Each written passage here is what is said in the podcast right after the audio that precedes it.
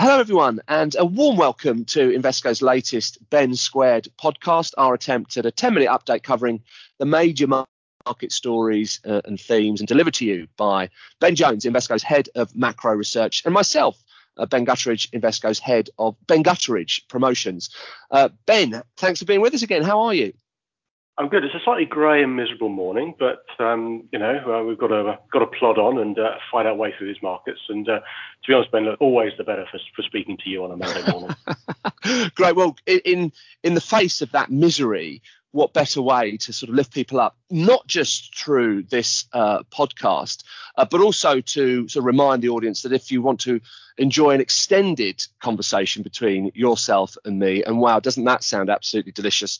Uh, you can do so by uh, visiting uh, the Invesco website, get onto the Investment Intelligence webinars segment, uh, and there you can find uh, a replay of a very recent conversation that we had, uh, and a little bit more at length, going into a little bit more detail on, on markets and investment strategy. So, tongue in cheek, but uh, I, I, do believe it was a, a very th- um, thoughtful and uh, useful conversation that we had. But anyway, uh, we return to. Go on, to, Ben and get to, they get to see us as well, not just sort of listen to our, uh, our beautiful dulcet tones as well. So well, I don't want to put, I don't want to put them off, Ben. uh, right, okay. So today, yeah, we're going to return to these sort of dominant market discussion points centered around, I think that you know the prospects for a hard or soft landing in the US, or maybe even no landing at all. But also want to discuss uh, or get some comment from you, Ben, on the sort of Chinese leadership's I think, sort of increasing efforts to intervene with their sort of economy and markets and see what you make of that. Uh, but before uh, any of this, just want to remind the audience this podcast is intended for UK professional investors only, shouldn't be considered as investment advice, and that any capital invested is always capital at risk. And finally, do hang on after the conversation's finished to hear some additional important disclaimers. Okay, Ben, soft, ha- soft landings, hard landings.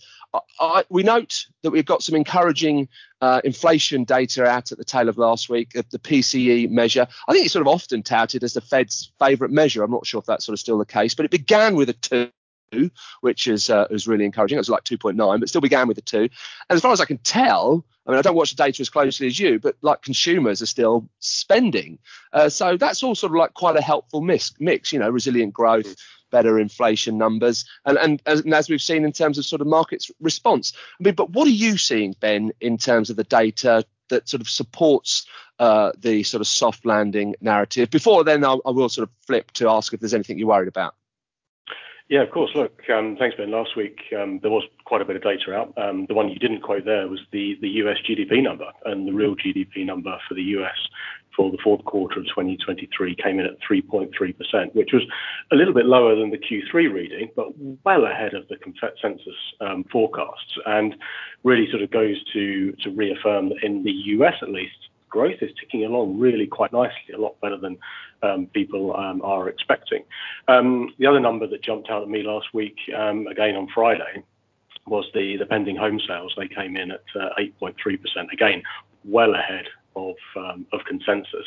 Um, now, if you've got um, home sales taking place, what do people go and do when they buy a new house? Well, they also then go and buy new white goods and carpets and things to do up that house. So that encourages spending. So there was a there was a lot in that data that suggests, you know what, actually that growth is coming along reasonably reasonably nicely.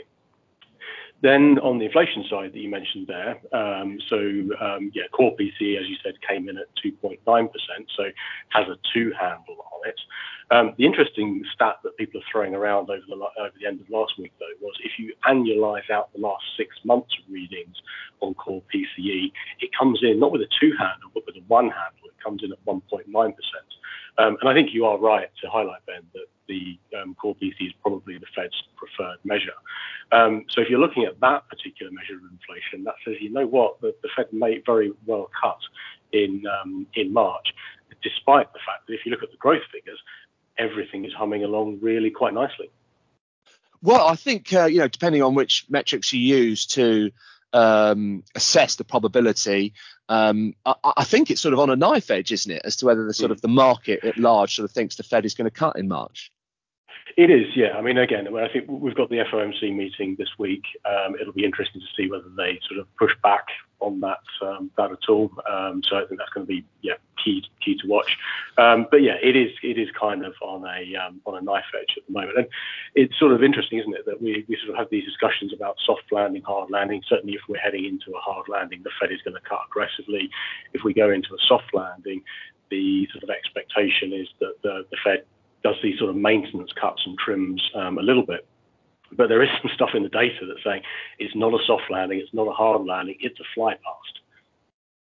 Yeah, well, let's let's get into that, Ben. Um, uh, we could come back to hard landing if we have time, but yeah, I mean, w- what is the risk here that uh, inflation sort of comes comes sort of surging back, or at least back, uh, yeah. and you know, heaven forbid, you know, you start thinking about interest rate hikes back on the table. That that wouldn't be received well by markets. I wouldn't have thought. You know, what, what are you seeing? Why why do you want to discuss this subject? Yeah, so I mean, it, it's definitely a, a, key risk. I think there's two elements to the risk. So the, the first element is that if the demand conditions hold up really um, strongly, um, and again, if we look at the what is going to be driving inflation, it's going to be consumer demand. Now, look, we're, we're partway through um, earnings season at the moment. It's, it's a big week this week for earnings, but some of the early numbers that we saw, we saw the banks reporting, um, and they generally commented that credit card spending was quite strong and consumer confidence was, pretty decent. Um, Visa came out and they beat consensus expectations. And again, the comments on the uh, analyst call there was very much that consumer spending remained um, very resilient, particularly through the, credit card channels, obviously. So you've got those areas pointing to strong consumer um, demand. And if obviously end businesses, retailers are seeing that. Well, then you can think, well, hang on a minute, why don't we raise prices once again, particularly in the face of what is still relatively elevated um, wage growth? So wage growth is still um, still very strong. Um, companies have got to be thinking about pricing power. So we could see a resurgence of inflation through those channels. Now, if that happens, I'm not quite so worried really because you've got the growth angle coming through, and that's that's not sort of necessarily a, a bad um, cocktail, if, especially if you sort of land between this kind of two and three, three and a half percent, say that's not that terrible. The bigger worry uh, um, for me at the moment is that you get more of the supply shocks coming through, and again we've seen that over the last week start to rear its head again. Um, we've talked previously about events in the um, in the Red Sea. Um, an oil tanker was hit uh, on Friday, I think, or over the weekend at least, anyway. So, and that sent some ripples through the oil market. And again, we know that um, oil prices moving higher, shipping costs moving higher, that does ultimately feed through into higher levels of inflation. Um, now, again, there's lags involved there, but it's not the good type of inflation. If that comes through, I think that's going to be the, the area that maybe takes um, some of the sort of risk appetite out of the market, if you will. Yeah, well, we'll certainly keep an eye on that one. And then I did say we would sort of touch on hard landing. Are you seeing? You, you, I know re- recession is not your core view this year. Are you, are you feeling more and more confident in that position um, uh, based on what you're sort of seeing in the data? Yes, look, it's not my core view um, at the moment. Um, I have to fully hold my hands up and admit that I was more pessimistic on growth, like many people were last year. Um, so there is a risk that I sort of flip the other way and make the same mistake again. But looking at the data coming through, and obviously the GDP number that we saw last week in particular. Um, we're not in a uh, recession at the moment. The labour market continues to hold up really very strongly, and as we've discussed before, the sort of pass through of, higher interest rates is is really quite slow, um, especially in the US, but even in other markets around the world, it's slower than it was um, before. So I certainly wouldn't say there's a zero probability of a recession this year. Things can change really um, quite quickly. And, an oil shock that we, touched on briefly a second ago um, can and has been in the past the, catalyst that drives uh, markets into recession. So that's definitely a risk that we've got to um, got to watch very closely. And if there is something that triggers some other kind of sharp unemployment increase. If companies think they can't raise prices, but they are worried about wages, they may start to lay off people. That would send the, consumer spending load um, slower. Excuse me. And look, the consumer spending is the thing that drives the um, the US economy. So that's the thing we've got to watch. Really, is anything that takes um, consumer sentiment um, down. So, look, watching this closely, and if my view changes, we'll be talking about it obviously on this podcast. But at the moment, um, yeah, a, certainly a deep recession uh, or a recession of sort of a technical nature for me isn't quite on the cards in the uh, in the next few months and, and, possibly not for 2024. Okay, right. Well, round, thanks, Ben. We'll round out with a comment uh, or, or, your thoughts on China. I mean, as far as I can tell, there is sort of creeping policy effort, uh, some in relation to sort of supporting you know, real estate, some sort, of social housing programs that I can see. Some a little bit sort of technical, almost as if they would be like trying to support market sentiment uh, as well. But I mean, uh, what is your take on these sort of policies, and, and what is your take uh, on the scale of these policies, and, and how's that sort of informing your sort of view on investing in the area? Yeah, I think it's interesting, Ben. I mean, look, China, from an equity perspective, is one of the sort of, um, you could argue, it's the most attractively valued uh, market um, at the moment. Um, in fact, interesting enough as well, the dividend yield uh, paid on Chinese equities is now about, about 3.2% versus 3% um, for the rest of emerging markets. So it offers that um, superior dividend yield at the moment, which again some people are talking up as a as a big um, positive. Um, but the problem with China really is that there hasn't really been the animal spirits in China. There's the, the domestic demand for for Chinese stocks, um, and certainly over 2023 there hasn't been the domestic, uh, sorry, the foreign demand for um, Chinese stocks as well. So the northbound flow going through the Stock Connect. We saw record outflows last year, and so far in 2024, that has continued as well. So we need to see something that's going to sort of catalyze those um, animal spirits, if you will. Um, now, you said there the, the policy that we've seen over the sort of recent um, week or so has been technical. The other word that I would use to describe it would be perhaps um, targeted. Um, I think both of those words are apt. So we've seen 50 uh, basis points um, triple R cuts. We've seen some cuts also from relending and rediscounting rates. But they, as you say, they've been sort of targeted at sort of some of the, agricultural sector, and um, there's been some stock buying programs coming through and specific bond issuance um, as well. But it all feels to me still a little bit sort of piecemeal in nature um, and not enough to get either domestic or foreign investors to go, you know what, all of the risks that we've seen over the last few years or so, all of the regulatory risks, for example, there, it's not enough to offset that negativity. So I think some of the policy action that has taken place over recent uh, weeks may um, sort of um, stem the stem the flow a little bit in China, um, but is it enough to get animal spirits uh, back I'm not really convinced that it is yet. Now, that's not to say that there aren't opportunities in China. There's there's really good opportunities, I'm sure, for stock picking people that are smarter than uh, than me. Um, but in terms of my view of the world and the way that I approach the world, would I jump in and buy Chinese equities just as an index on mass kind of blindly?